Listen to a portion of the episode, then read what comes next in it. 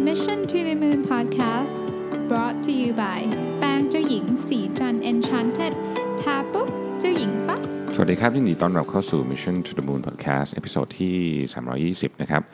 คุณอยู่กับรวิศ หาญอุตสาหะครับเออวันนี้เป็นวันตอบคำถามนะฮะประจำวันอาทิตย์ที่ 3 มีนาคมนะครับ วันนี้ Shark Tank ตอนแรก on air ไปแล้วไม่ไม่เออใครดูแล้วเป็นยังไงชอบไม่ชอบยังไงมาเล่าให้ฟังกันด้วยนะครับเออ คำถามวันนี้ก็มีพอสมควรนะฮะแล้วก็เหมือนเดิมฮะเนื่องจากมันถ้าตอบรายคำถามเนี่ยมันจะเยอะมาก ผมขออนุญาต grouping เนาะเป็นเป็นเรื่องๆไปนะครับคำถามเรื่อง fasting ก็ยังคงมีมาอย่างต่อเนื่องนะครับ ก็เหมือนที่ตอบทุกครั้งนะฮะผมไม่ใช่ expert ทางด้านนี้ เพราะฉะนั้นก็ก็พยายามตอบให้เท่าที่ตัวเองรู้ล้วกันนะ แต่ว่าอาจจะถูกจะผิดนี่อยากให้ไปหาข้อมูลเพิ่มด้วยนะครับ คำถามหนึ่งที่ได้รับเยอะมากเลยสัปดาห์นี้คือว่า fasting เนี่ยต้องทำต่อเนื่องไหมนะครับแล้วก็ถ้าทำให้ต่อเนื่องจะผลจะดีจะไม่ดียังไงนะฮะ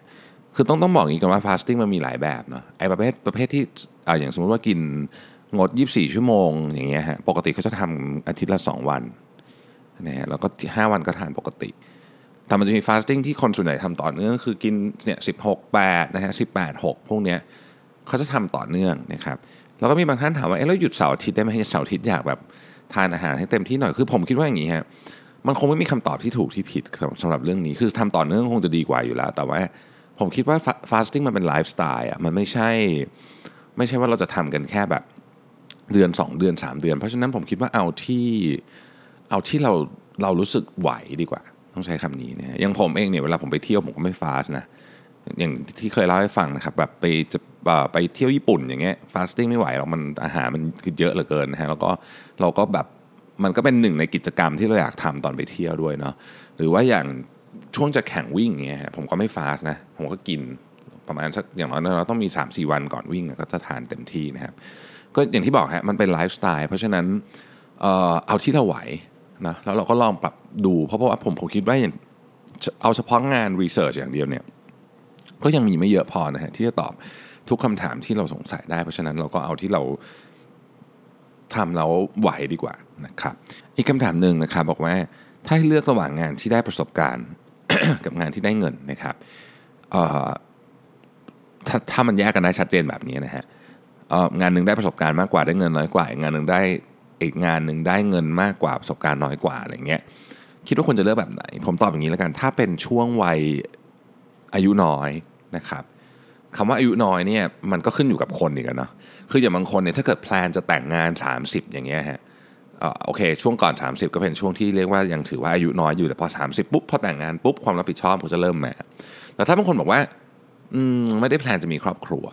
นะครับไอ้ช่วงเวลาคำว่าอายุน้อยเนี่ยมันก็น่าจะกว้างขึ้นไปอีกเนาะคือมันก็ขึ้นอยู่กับว่าคุณจะแพลนจะใช้ชีวิตยังไงด้วย แล้วมันก็มีปัจจัยอื่นเอ้เราต้องดูแลคนกี่คน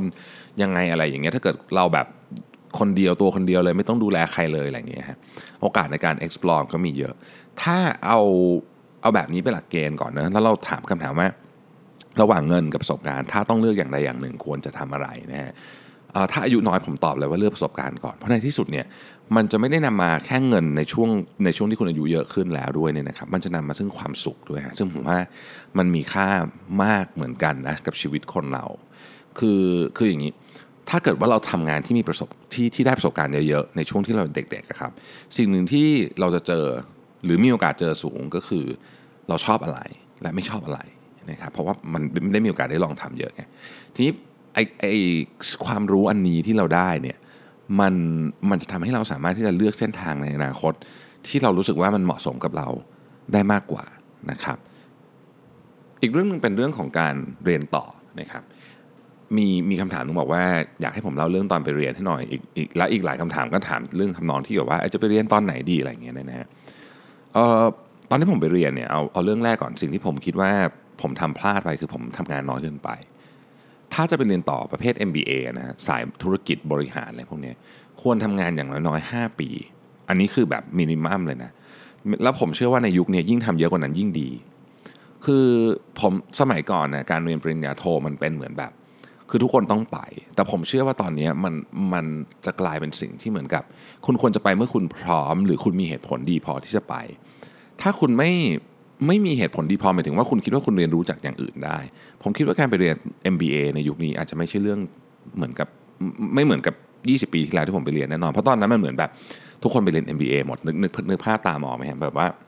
เฮ้ยเพื่อนเราทุกคนแบบก็ต้องไปเรียน MBA ไปอะไรเงี้ย ซึ่งซึ่งยุคยุคนั้นมันใช่ แต่ยุคนี้มันไม่ใช่ละคือยุคนี้มันประสบการณ์ผมว่าสำคัญกว่าเอาผมยกตัวอย่างนะเวลาผมอ่านเรซูเม่ของคนมาสมัครงาน ผมไม่เคยดูนะว่าเขาแบบคือดูเหมือนกันนะว่าเขาจบที่ไหนอะไรไงนิดหน่อย แต่ว่าสิ่งที่ผมดูเยอะที่สุดคือ เรื่องว่าเขาทำอะไรมาบ้างแล้วเวลาเวลาเวลาถามอะเวลาเราถามในห้องในห้องสัมภาษณ์เราจะรู้เลยว่า คนนี้แม้จะเรียนจบปริญญาโทมา ก็บางทีอาจจะสู้อีกคนหนึ่งแคนดิเดตคนหนึ่งซึ่งไม่ได้เรียนปริญญาโท แต่ว่า มีประสบการณ์ในการทำงานที่ที่ลึกกว่าที่ตรงกว่าก็ได้ เพราะฉะนั้นอยากให้อยากให้ลองมองมุมนี้ด้วยว่ายุคสมัยของความจำเป็นในแง่ของปริญญาเนี่ยมันมันมันเปลี่ยนไปเยอะแล้ว ทีนี้เวลาเราจะไปเรียนเนี่ยฮะ factor หนึ่งที่ผมเห็นเยอะในโดยเฉพาะในน้องๆหลายคนที่ได้คุยกันก็คือว่า มันไม่ใช่แค่ตัวเขา มันเป็นพ่อแม่ คือพ่อแม่อาจจะรู้สึกว่า ก็ยุคฉันทุกคนต้องอยากเรียนปริญญาโทอยากเรียนสูงที่สุดอะไรเงี้ยซึ่งซึ่งมันอาจจะจริงในยุคนั้น แต่ผมคิดว่าเรื่องนี้ก็อยากจะฝากถึงคุณพ่อคุณแม่ด้วยว่าลองพิจารณาดูว่าการไปเรียนของลูกเนี่ยมันจำเป็นอยู่หรือเปล่านะครับคือมันมีความจำเป็นต้องเรียนไหมไม่ได้บอกว่าการเรียน MBA ไม่ดีนะ มันดีถ้าเกิดคุณรู้ว่าคุณเรียนไปเพื่ออะไรนะครับ แต่ถึงกระนั้นก็ตามยังไม่ควรที่จะไปเรียนทันที เรียนจบปุ๊บไปต่อ MBA เลยอย่างเงี้ยไม่มีประโยชน์เอาจริงๆนะผมทำงานตอนนั้น 2 ปีก็ยังรู้สึกว่าแบบ น้อยไปเยอะแม่นะครับอย่างที่บอก 5 นี่คือแบบมินิมัมเลยแล้วก็จริงๆแล้วผมคิดว่าควรจะเยอะคนนั้นด้วย เรื่องต่อไปเป็น grouping ของเรื่องของการทำงานนะครับ ซึ่งผมก็รวมมาหลายๆอย่างเลยเป็นเป็นเรื่องของอคนชอบนินทาบ้างนะครับ เรื่องของว่าเราไม่สามารถนำเสนอในสิ่งที่เราอยากพูดได้หัวหน้าไม่ฟังความคิดเห็นของเราอะไรต่างๆ พวกนี้เนี่ยซึ่งก็เป็น grouping ของเรื่องของเรียกว่าเป็น office politics ละกันเนี่ย office politics and management อะไรเงี้ย ต้องบอกว่าเเรื่องพวกนี้เนี่ยนะครับผมมีความเชื่อว่าตอนนี้ skill set ในการบริหารจัดการเรื่องพวกนี้มันถูกเข้านำเข้าไปอยู่ในหนึ่งใน skill สำคัญนะของของผู้ที่คนที่เป็นผู้บริหารได้คำถามส่วนใหญ่ที่ผมได้มาเนี่ยต้องบอกว่าส่วนใหญ่เป็นคำถามจากคนที่มีลูกน้องมากกว่า มากกว่าคนที่เป็นลูกน้องจะถามเรื่องหัวหน้า เพราะฉะนั้นผมคิดว่าสิ่งที่หัวหน้าควรจะต้องทำในยุคนี้ นะครับคือไม่ว่าคุณจะมีปัญหาอะไรก็ตามเช่น ลูกน้องคุณชอบจับกลุ่มนินทากันลูกน้องคุณมาทำงานไม่ตรงเวลาคุณไม่สามารถอธิบายในสิ่งที่คุณคุณคิดให้กับทีมงานฟังได้เนี่ยเรื่องทั้งหมดเหล่านี้เนี่ยลองมานึกดูจริงๆมันเป็นปัญหาของใครฮะมันเป็นปัญหาของเรานะคือเราเนี่ยแสดงว่าเรามีสกิลเรื่องพวกนี้ไม่ดีพอถูกไหมดังนั้นเนี่ยเราต้องเราต้อง คือถ้าเรามองว่ามันเป็นปัญหาของเราปุ๊บเนี่ยนะฮะการแก้มันจะง่ายขึ้นผมบอกงี้ไม่ได้หมายความว่าเราจะโทษตัวเองหรืออะไรนะแต่ว่าการที่เรามองเป็นปัญหาของเราปุ๊บเนี่ยพอเราเป็นเจ้าของปัญหานั้นปุ๊บอะครับทางออกมันจะเริ่มมาเราจะเริ่มอยากศึกษา เราจะเริ่มสังเกตอะผมยกตัวอย่าง ในเคสของการเล่าให้ลูกน้องฟังเนี่ยนะฮะว่าเราพยายามจะสื่อสารอะไรแล้วเราเราทำให้เขาเข้าใจไม่ได้สักทีเนี่ยบางทีเนี่ยมันเป็นวิธีการสื่อสารของเรานะคือวิธีการสื่อสารของเราหมายความว่าไงฮะ การพูดของเราเนี่ยนะครับ7%เท่านั้นเองนะที่เป็น verbal เนาะคือคำพูดของเราเนี่ยเป็น 7%ของการสื่อสาร 38%เป็นโทนของเสียง แล้วก็ 55%เป็น body language ถ้าเราเอาสมมติเอาประเด็นแค่ประเด็นนี้ก่อนเนี่ยนะครับเราเอานี้เข้าไปใส่ในการสื่อสาร ผมเนี่ยเราจะพบว่าเฮ้ยบางทีอะเราอะเหมือนกับเล่าเรื่องแล้วมัน มันมีแต่เฉพาะตัวที่เป็น verbal จริงๆอะแต่ว่าไอ้อย่างอื่นมันไม่มาเลยอย่างเงี้ยคนเขาก็อาจจะไม่อินหรือไม่เข้าใจได้ เคสลูกน้องชอบนินทากัน จับกลุ่มนินทากัน มันก็แปลว่า เรามีวัฒนธรรมแบบนั้นอยู่ในองค์กรจริง ๆ ถูกไหมฮะการแก้วัฒนธรรมองค์กรเนี่ยคือหน้าที่ของผู้บริหารเลยนะเราก็ต้องคุยกันประเด็นนี้ว่าโอเค ไม่ใช่แค่เราคนเดียวกับผู้บริหารทุกคนเราจะต้องมานั่งคุยกันแล้วบอกว่าโอเคเรามีวัฒนธรรมนี้เกิดขึ้น เราจะทำยังไงดีให้ ให้เรื่องนี้น้อยลง มีใครไหมที่เป็นตัวผมยกตัวอย่าง มีใครไหมที่เป็นตัวปัญหาในเคสนี้แบบ คือถ้ามีไอ้คนนี้อยู่ปุ๊บ เรื่องจะเลวร้ายทันที เราอาจจะต้องพิจารณาว่าเออเรายังจะอยากจะให้คนนี้อยู่ในบริษัทเราต่อไปไหม หรือมันเป็นวัฒนธรรมแบบรวมๆ คือเป็นกันหมด ถ้าเป็นอย่างนั้นเนี่ยแปลว่าโครงสร้างอะไรบางอย่างของเราเนี่ยมันมันไม่ดีเนาะ เพราะฉะนั้นเราก็ต้องกลับมานั่งคิด อย่างที่ผมบอกครับทั้งหมดทั้งมวลนี้ มุมมองจากคนที่เป็นหัวหน้าเนี่ยนะครับ ต้องเข้าใจกันว่า ทุกอย่างที่ที่เกิดขึ้นเนี่ยเป็นปัญหาของเรานะ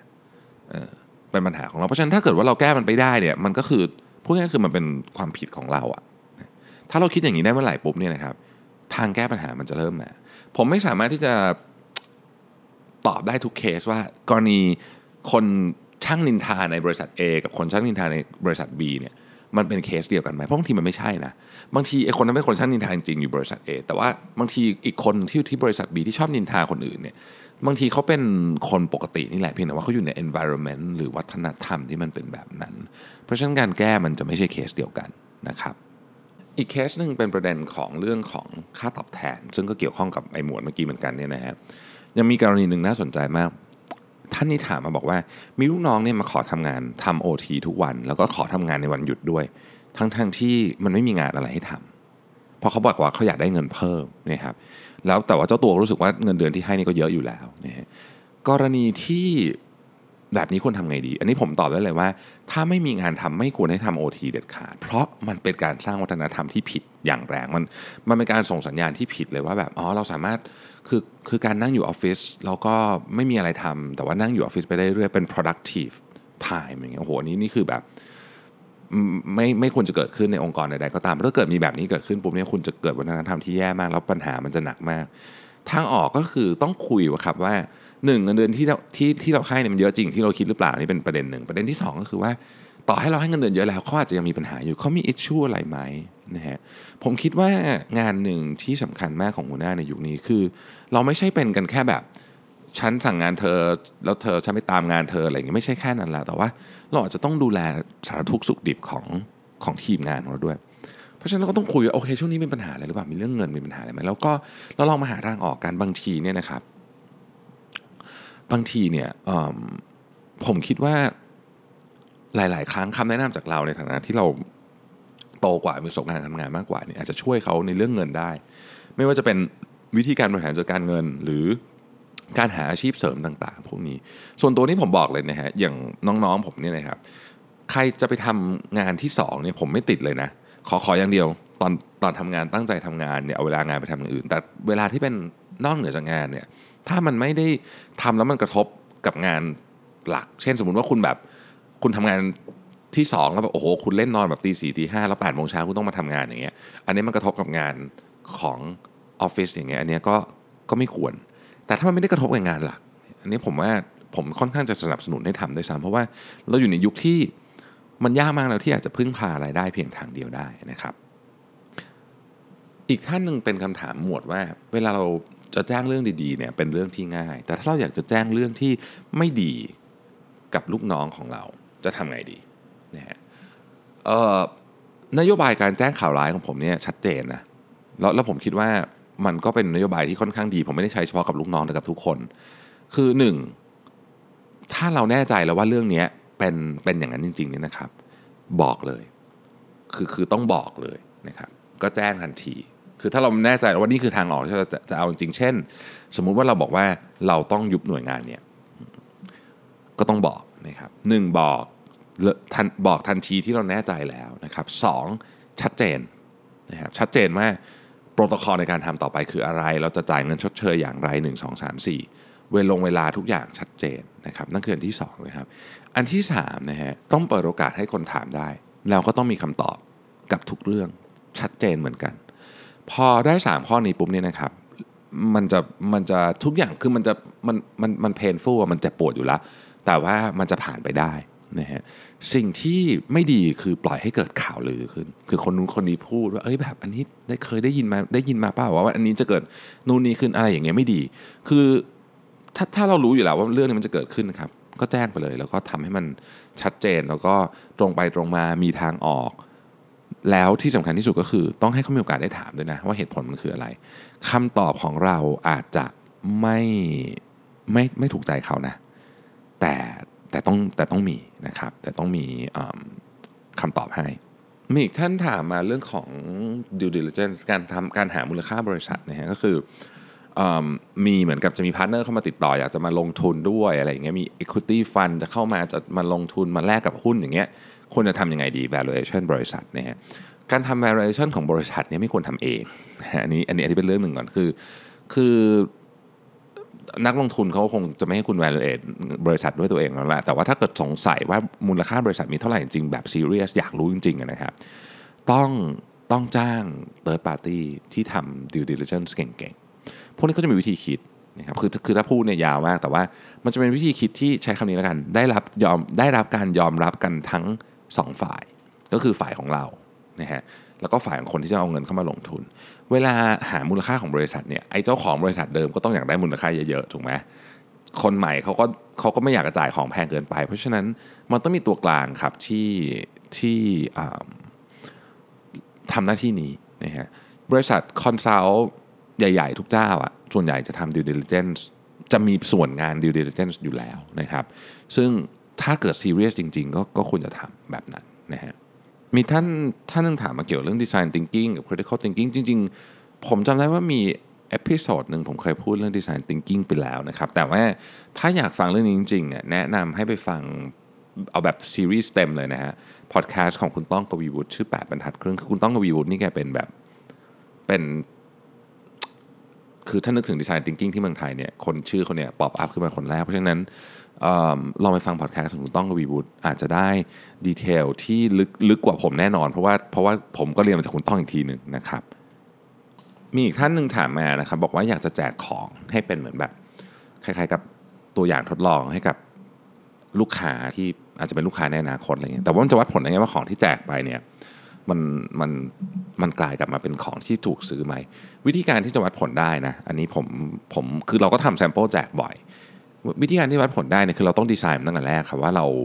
เราต้องการลูปเนี่ยยังไงอายกตัวอย่างง่ายสมมติคุณบอกว่าคุณอยากจะแจกของผ่านเอาอะไรดีอะเฟซบุ๊กแล้วกันเนาะคือมันก็จะต้องมีการ track อะว่า 1 เราแจกไปให้ใครนะครับคนเหล่านี้เนี่ยเขากลับมาซื้อไหมเขากลับมาซื้อทางช่องทางไหนยิง ad ตามไปหาเขาไหมยิง email marketing ไปหาเขาไหมต้องบอกก่อนว่าทั้งหมดทั้งมวลนี้ไม่มีอะไรได้ร้อยเปอร์เซ็นต์นะสมมติว่าเขาแจกของไปเสร็จแล้วอยู่ดีเขาแบบ ฝากเพื่อนไปซื้ออย่างเงี้ยสมมติสมมตินะสมมติเขาได้ของแจกเราไปแล้วโอ้ยใช้แล้วชอบเราเพื่อนเพื่อนกำลังจะไปแบบ EVEANDBOY พอดีวันนี้เขาบอกฝากไปซื้อหน่อยอย่างเงี้ยไอ้อย่างเงี้ยก็คงจะวัดยากถูกไหมแต่ว่ามันมีส่วนใหญ่มันวัดได้ฮะเพราะว่าส่วนใหญ่เนี่ยเวลาเขาได้แซมเปิลไปจาก Facebook likely มาก ๆ เลยว่าเขาจะกลับมาทางช่องทางเดิมนี่แหละ ที่เขาได้เพื่อที่จะหรือหรือหรือช่องทางที่เชื่อมต่อกับช่องทางนี้ เพื่อที่เขาจะเหมือนกับมาสั่งซื้อหรืออะไรเงี้ยซึ่งพวกนี้เราสามารถที่จะดีไซน์ได้นะฮะ แต่ถ้าเกิดเราไม่ดีไซน์เลยนะครับผลที่วัดมันก็จะมันก็จะวัดยากเอาจริงๆนะคือมันมันก็ต้องมีการดีไซน์ไปตั้งแต่แรกนะครับ ว่าจะวัด ROI ของอันนี้เรียกว่าเป็น ROI ของ Marketing Campaign ชนิดหนึ่งนะฮะการการดีไซน์การวัด ROI ของ Marketing Campaign เนี่ยต้องดีไซน์ตั้งแต่แรกก่อนที่จะเริ่มทำทุกอย่างอะนะเสร็จแล้วก็เราเวลาผลกลับมามันจะดูง่าย อีกท่านหนึ่งถามมาว่าเป็นเป็นบริษัท SME เนี่ยหา หาคนมาทำงานด้วยยาก เพราะว่าเหมือนกับอะไรล่ะ ตั้งแต่รายได้ตั้งแต่ทุกอย่างพวกนี้ก็ก็อาจจะสู้บริษัทใหญ่ๆ ไม่รู้จะทำยังไงถึงจะได้คนแบบเกรด A มาทำงานด้วยได้นะครับ ผมเคยเจอปัญหานี้เยอะมากเมื่อ 6 ปีที่แล้วนะลองนึกภาพตามนะฮะคือคือบริษัทผมนี่ชื่อเต็มๆ ชื่อสีจันสหโอสถนะชื่อก็แบบดูแบบ แบบไม่กิบเก๋ทันสมัยเอาซะเลย แล้วสมัยก่อน Product เราหน้าตาโบราณมากเป็นเหมือนแบบแบบลองไปเซิร์ชรูปใน Google เก่าดูมันดูแบบเก่ามากเป็น Product แบบอายุแบบเก่าแก่มากไม่ได้หน้าตาแบบทุกวันนี้นะฮะทีนี้เนี่ยพอพอมันเป็นอย่างนั้นปุ๊บแบบมันก็แน่นอนก็หาคนมาทำงานด้วยยากถูกไหมเอางี้สมัยก่อนผมลง job DB ไปอย่างเงี้ยนะมีคนแบบบางบางงานมีคนยื่นเรซูเม่คนเดียวอะ นะฮะแล้วก็คือแบบไม่ได้ตรงกับ requirement เลยอะไรเงี้ยซึ่งซึ่งมันก็เป็นเรื่องธรรมดาต้องเข้าใจอย่างนี้ก่อน เพราะว่าคนที่เขาโปรไฟล์ดีๆ ทุกอย่างดีๆเนี่ยเขาก็ต้องอยากไปทำงานกับบริษัทที่ใหญ่ๆอยู่แล้วนะครับเพราะว่าทุกอย่างมันดีกว่าเงินก็ดีกว่าอะไม่พูดถึงเรื่องเงินแล้วกันสมมติเราจ่ายเงินเท่ากันได้ แม้จ่ายเงินเท่ากันได้ บริษัทใหญ่ก็ยังน่าสนใจมากกว่าในประเด็นที่ว่าเฮ้ยก็บริษัทเขาใหญ่ establish น่าจะมีอะไรให้ทำงานมากกว่า ผมเองก็ทำงานองค์กรใหญ่ ๆ มา หลายที่เนาะก็ก็ผมก็เข้าใจมุมนี้ แต่ จุดที่เราสามารถเปลี่ยนแปลงได้ แล้วผมก็ใช้เรื่องนี้เปลี่ยนก็คือทำยังไงก็ได้เราจะส่งความเชื่อของเราอะหรือหรือหรือหรือหรือพูดง่ายๆคือส่งแบบเหมือนกับ vision ของเราอะฮะออกไปให้กับคนข้างนอก แล้วก็ถ้าเกิดคนนั้นเขารู้สึกว่าเฮ้ยไอ้ที่นี่มันมันมี vision ตรงกับกับกับ purpose ในชีวิตของเขาอะนะเขาก็อาจจะมีโอกาสที่จะมาสมัครงานกับเรานะตอนนั้นสิ่งที่ผมทำคือผมไม่มีตังค์นะตอนนั้นนะ สิ่งที่ผมทำก็คือว่าคือผมจะไปโฆษณาไปอะไรเงี้ยมันก็ไม่ได้มันไม่มีเงินที่ผมทำคือผมเขียนบล็อกฮะหลายท่านน่าจะเคยฟังเรื่องนี้นะผมเขียนบล็อกนะแล้วก็แบบก็ก็เขียนไปเรื่อยครับจนมันกลายเป็นหนังสือเป็นเพจ Mission to the Moon นี่แหละ แล้วก็เป็นอะไรอย่างเงี้ยหลังจากนั้นเนี่ยพอมีคนเริ่มติดตามปุ๊บเนี่ยเขาก็เริ่มรู้ว่าผมอยากทำอะไรกับกับกับบริษัทนี้ หลายคนก็รู้สึกว่าเออเฮ้ยมันตรงกับสิ่งที่ฉันอยากทำเหมือนกันเลย เพราะฉะนั้นฉันมาสมัครงานที่นี่ดีกว่าไอ้นี่แหละครับจะ attract คนที่ ดีๆ เข้ามาได้ เพราะฉะนั้นผมผมไม่ได้บอกว่าให้ท่านลุงมาขึ้นมาเขียนเขียนบล็อกหรืออะไรนะ แล้วแต่สิ่งที่สำคัญสิ่งที่ผมอยากจะสื่อคือว่าสิ่งที่เราเชื่อความเชื่อของเราอะมันจะต้องถูกส่งคือความเชื่อว่าเราทำสิ่งนี้เพื่ออะไรเนี่ยนะครับอันนี้มันต้องถูกส่งออกไปสู่บุคคลภายนอกให้ได้ ไม่ทางใดก็ทางหนึ่งทำอะไรก็ได้นะครับ ลองนึกดูว่าจะทำไง เสร็จแล้วเนี่ยถ้าเขารู้สึกว่าเฮ้ยเรื่องนี้เป็นเรื่องที่ฉันเชื่อเหมือนกันเลยว่ะ เราจะได้คนนั้นมา แล้วคนพวกนี้ครับเป็นคนแบบดีเกรด A เลย ก็มีโอกาสมาเยอะอยู่แล้วนะครับ แต่ทั้งนี้ทั้งนั้นไม่ได้หมายความว่าคุณจะจ่ายเงินน้อยกว่าที่อื่นได้นะ คือเรื่องเงินเรื่องอะไรพวกนี้ค่าตอบแทน มันก็สมน้ำสมเนื้อไม่ได้บอกว่าต้องมากที่สุดนะครับ คือบางทีเนี่ยเราคงไม่สามารถที่จะจ่ายเงินเยอะที่สุดอยู่แล้วได้ แต่มันต้องมีข้อแลกเปลี่ยนกัน อืมหลายเรื่องคือคือมิติของการทำงานเนี่ยหลายคนมองเรื่องค่าจ้างเป็นหลักแต่จริงๆแล้วมันมีอะไรเยอะมากนะครับในการทำงานนะที่อะระยะทางในการเดินทางก็เป็นเรื่องหนึ่งนะฮะระยะทางในการเดินทางอ่าค่าจ้างหรือความสปอร์ตของเรา เช่นเราบอกเราเราเราทำให้เห็นเลยว่าทุกปีว่าโอ้โหถ้าเกิดปีนี้กำไรนะเราจ่ายโบนัสสามสิบเปอร์เซ็นต์ของกำไรสี่สิบเปอร์เซ็นต์ของกำไรให้กับพนักงานของเราแบบเนี้ยคือถ้าเราทำได้เนี่ยมันก็เป็นส่วนที่รู้สึกว่า เออให้บริษัทแม่งโอเคว่ะนะสู้กันไปได้นะครับ หรือแม้แต่ความสบายใจในการทำงานก็เกี่ยวเยอะมากเลยนะฮะหัวหน้าเนี่ยเป็นหัวหน้าที่ทำแล้วรู้สึกว่าได้เรียนรู้อะไรด้วยไหม หรือว่าแบบทิ้งๆคว้างๆฉันไม่เคยสอนงานไหนฉันเลยคือพวกนี้เกี่ยวหมดนะฮะดังนั้นเนี่ยไม่อยากให้มองเฉพาะในมุมของมิติเรื่องของรายได้อย่างเดียว เพราะรายได้มันก็เป็นส่วนหนึ่งเป็นส่วนสำคัญแหละ แต่มันมีเรื่องอื่นด้วยนะครับทำทุกอย่างให้มันเป็นเป็นภาพที่มัน ที่มันกลมๆฮะแล้วในที่สุดแล้วเนี่ยแม้บริษัทจะเล็กจะมีคน 10 20 คน คุณก็เอาคนเก่งๆมาทำงานด้วยได้ครับ ขอย้ำอีกครั้งนึงนะฮะอย่าลืมวิชั่นของเราความเชื่อของเราเนี่ยต้องถูกส่งไปข้างนอกให้ได้ ไม่ทางไหนก็ทางหนึ่ง เพราะไม่อย่างนั้นเนี่ยเขาไม่มีทางรู้หรอกครับว่าตัวเราเองอะเราเชื่ออะไรนะผมผมเองเนี่ยนะครับหลายครั้งเนี่ยอันอันนี้คือผมคงไปไปทำงานที่อื่นกับใครไม่ได้แล้วเพียงแต่ว่าหลายครั้งนี่เวลาผมไปเจอ ยกตัวอย่างเช่นสมมติว่าผมไปเจอแบบ เคยไปเชียงรายเนาะแล้วก็ไปไปเจอกับคนที่เขาทำผ้าครับทอผ้า แล้วเราฟังเขาเล่าอะเรื่องคือเขาก็เล่าแบบแบบไม่ได้เป็นการสัมภาษณ์ไม่เป็นอะไรนะก็คือคุยกันนั่งคุยกันนี่แหละแล้วเขาเล่าให้ฟังว่าเขาทำผ้าเนี่ยขึ้นมาเพราะอะไรอะฟังจบนี่คือผมแบบโอ้โห ถ้าวันหนึ่งเนี่ยเรามีโอกาสที่ทำอะไรที่เกี่ยวข้องกับการนำผ้ามาใช้ เช่นเป็นแพ็กเกจหรือว่าเป็นคอลเลกชันได้เนี่ย ผมจะมาทำกับคนนี้แน่นอนเลยคือ เราฟังแล้วรู้สึกแบบเฮ้ย inspire มากเรายังไม่รู้เลยนะว่า เขาจะคิดเงินเราเท่าไหร่หรืออะไรยังไงจะเป็นไง แต่เราชอบความเชื่อของเขามากรู้สึกว่ามันส่งพลังมากรู้สึกว่าเฮ้ยเราอยากได้คนแบบนี้มาทำงานด้วย เราอยากทำงานกับคนแบบนี้ มันเป็นอารมณ์ประมาณนี้ครับเพราะฉะนั้นอันนี้ต้องทำคือถ้าเราไม่ทำอะไรพวกนี้เลย แล้วเราหวังว่าเราอยากได้คนเกรด A มาทำงานด้วยเนี่ยผมว่ายากมากนะครับ โอเค อันนี้ก็คร่าวๆนะครับสำหรับสัปดาห์นี้ ซึ่งอาจจะตอบรวบรัดไปนิดนึงหมายถึงว่ารวบหลายคำถามเข้ามาเป็นนิดนึง แต่คิดว่าออยากทำให้เซสชั่นการตอบคำถามเนี่ยมันกระชับมากขึ้นอยู่แล้วนะครับโอเคอะขอลืมลืมลืมขอโทษ ขอปิดท้ายนิดนึง มีคนถามเรื่องวิ่งแหมบอกว่าเอ้ยเห็นช่วงนี้พี่แบบเวลาวิ่งเร็วขึ้นมากอะไรเงี้ยอยากจะให้มาเล่าให้ฟังหน่อยว่าวิ่งยังไงอะไรอย่างเงี้ยเทคนิคยังไง ก็ต้องต่อตัวอีกว่าไม่ได้เป็นนัก นักวิ่งมืออาชีพนะครับ ผมเองก็ไปเรียนมา เอางี้ต้องต้องให้เครดิตก่อนเลย สิ่งที่ทำให้ผมวิ่งได้ดีขึ้นในช่วงนี้มีมีมีสองคนแล้วกัน คนที่หนึ่งก็คือ คุณหมอเมย์คุณหมอเมย์เนี่ยช่วยเรื่องแบบการจัดการกล้ามเนื้ออะไรเงี้ยนะครับไม่ให้บาดเจ็บอะไรเงี้ยดูแลผมเรื่องเรื่องอาการบาดเจ็บ ซึ่งผมมีมาก่อนหน้านี้และหายไปแล้ว ตอนนี้อยู่ในช่วงของการสร้างความแข็งแรงของกล้ามเนื้อเนี่ยคุณหมอเมย์ช่วยนะฮะผมก็ไปหาหมอเมย์สัก แล้วแต่หมอเมย์ว่างอะหมอเมย์แกค่อนข้างยุ่งเอสองอาทิตย์ครั้งอะไรอย่างเงี้ยนะครับก็ก็ก็ไปหาแล้วก็เนี่ยก็ไปทำ shock wave แล้วก็ไปคุยกันออทำเรื่องแบบเออเขาเรียกว่าอะไรอะเหมือนกับเออแบบไปคุยนักกายภาพอะไรพวกเนี้ยนะครับอันนั้นก็คนหนึ่งคุณหมอเมย์คุณหมอเมย์เนี่ยแนะนำโค้ชท่านหนึ่งให้ผมเนี่ยครับซึ่งปัจจุบันนี้ทราบว่าตอนนี้นี่โค้ชคือแบบเวลาเต็มหมดแล้ว เพราะว่าผมต้องไปลงในเพจแล้วก็มีคนติดต่อไปเยอะมากนะครับ ก็ก็ โค้ชเดี่ยวนะครับโค้ชโค้ชเดี่ยวเป็นนักกีฬาทีมชาตินะครับแล้วก็อดีตอดีตตอนตอนนี้ไม่แข่งแล้วนะครับ แล้วก็เป็นเป็นคนที่สอนเรื่องวิ่งให้ผม แล้วก็เป็นคนกำหนดตารางวิ่งอะไรอย่างเงี้ยนะฮะคือการมีโค้ชกับการมีคนดูแลเรื่องกล้ามเนื้อเนี่ยมันทำให้เรา มันทำให้เราเเข้าใจศักยภาพตัวเองได้มากขึ้น ว่าไอ้แบบนี้ไม่ควรทำเยอะไปไอ้แบบนี้น้อยไปต้องทำให้เยอะขึ้นอะไรอย่างเงี้ยนะครับ สิ่งหนึ่งที่น่าสนใจเกี่ยวกับเรื่องวิ่ง ผมพูดคร่าวๆก่อนละกันนะ จริงๆ อยากจะทำเป็นพอดแคสต์สักตอนหนึ่งแต่ว่าผมพูดคร่าวๆอย่างกันละกันว่า เรื่องวิ่งเนี่ยนะครับจริง ๆ แล้วเนี่ยมันอาจจะไม่ได้ถูก categorize เป็นกีฬาด้วยซ้ำนะถ้าเรามานั่งคิดกันดูจริงๆนะฮะคือมันเป็นกีฬาแหละ แต่ว่ามันมีอะไรที่ลึกซึ้งไปกว่านั้นอีกนิดหนึ่งคือกีฬาเนี่ยอย่างสมมติกอล์ฟเทนนิสบาสเกตบอลพวกเนี้ยมันมีกติกาต้องมาเรียนวิธีใช่ไหมอะไรพวกนี้ใช่ไหม แต่วิ่งเนี่ยครับเราวิ่งมาตั้งแต่เราเราเป็น Homo sapiens เจ็ดหมื่นกว่าปีที่แล้วอะ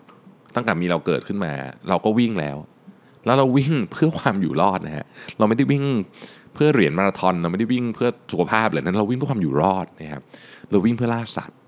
นะฮะเราถูกออกแบบมาให้วิ่งไกลๆนะมนุษย์เรามีต่อมเหงื่อออกแบบวิ่งไกลได้คืออย่างสมมติว่าเราวิ่งกับอะไรเดียสุนัขเนี่ยหมาวิ่งเร็วกว่าเราอยู่แล้วเอาสั้น ๆนะครับ แต่ว่า วิ่งไกลๆกันนะวิ่งกัน20-30 โลเนี่ยเราชนะแน่นอน เพราะว่าสัตว์ชนิดอื่นส่วนใหญ่เนี่ยระบายความร้อนอผ่านผ่านการหายใจอะแต่ว่าเรามีต่อมเหงื่อไงเนี่ยเพราะฉะนั้นการวิ่งของเราเนี่ยก็คือการสมัยก่อนเวลาเขาเขาล่าสัตว์นะก่อนนานมากๆเลยนะฮะบางทีเขาวิ่งไปเรื่อยๆคือไอ้พวกนี้มันวิ่งสัตว์มันวิ่งเร็วกว่าเรา แต่ว่ามันเหนื่อยเร็วใช่ไหมมันก็วิ่งไปไล่กันไปจนกระทั่ง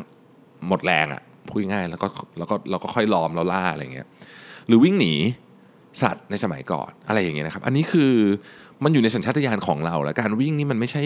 มันไม่ได้เพิ่งมาเกิดขึ้นแบบร้อยปี 200 ปีนี้มันมาตั้งแต่เราเป็นโฮโมเซเปียนอยู่แล้วอะคือเราต้องวิ่งเพื่อความอยู่รอดถ้าถ้าเราวิ่งถ้าเราไม่วิ่งเราเราก็อาจจะสูญพันธุ์ไปแล้วนะครับเพราะฉะนั้นการวิ่งมันจึงเป็นทุกคนวิ่งอะแล้วเราวิ่งกันมาตลอดนะครับมันมันก็เลยเหมือนกับต้องบอกว่าหลายอย่างที่ที่เรามาทำทุกวันนี้บางทีผมว่า ถ้าเราเข้าใจไปถึงจุดเริ่มต้นของมัน ว่าเฮ้ยจริง ๆ การวิ่งเนี่ยมันมันเป็นสกิลในการเอาตัวรอดอย่างหนึ่งอยู่แล้วเนี่ยพอเรานึกถึงแบบนี้ปุ๊บเนี่ยเราจะรู้สึกว่ามันไม่ได้มีอะไรซับซ้อนครับ สิ่งสำคัญก็คือหนึ่งโอเค คุณต้องเข้าใจก่อนว่าในยุคปฏิวัติอุตสาหกรรมมาเนี่ยคนเราวิ่งน้อยลงเยอะ ออกแรงน้อยลงเยอะทุกอย่างอะเพราะว่ามันมีเครื่องจักรเข้ามาช่วย ยุคนี้เราทำงานเรานั่งอยู่หน้าคอมแมะอยู่ทั้งวันอะไรอย่างเงี้ยนะครับเพราะฉะนั้น เราขาดการคอนเน็กกับจิตวิญญาณหรือหรือหรืออะไรสักอย่างที่เกี่ยวข้องกับเรื่องของการ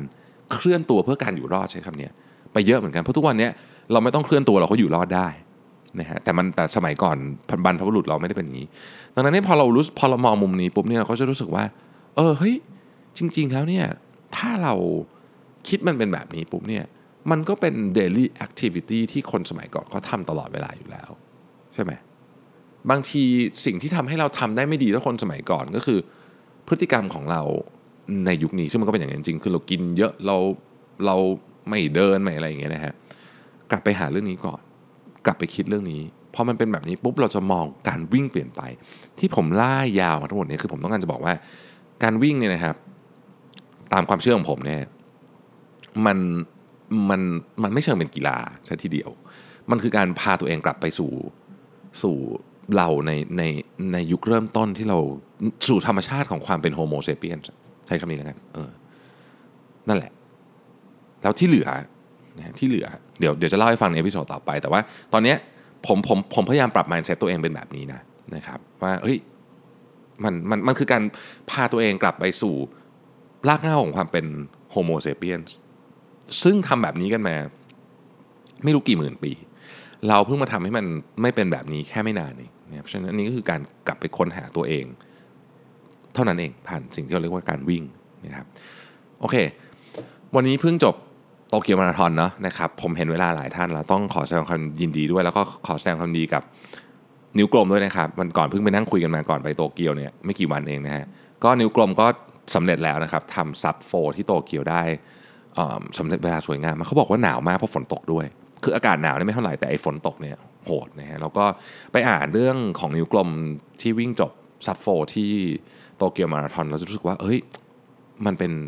บทความการเขียนเกี่ยวกับการวิ่งที่เจ๋งมากนะครับ inspire มากเข้าไปในเพจนิ้วกลมได้เลยนะครับสำหรับวันนี้ขอบคุณทุกท่านที่ติดตาม Mission to the Moon Podcast แล้วพบกันใหม่ในวันพรุ่งนี้นะครับ สวัสดีครับสัสิ เพราะความสดใสมีได้ทุกวัน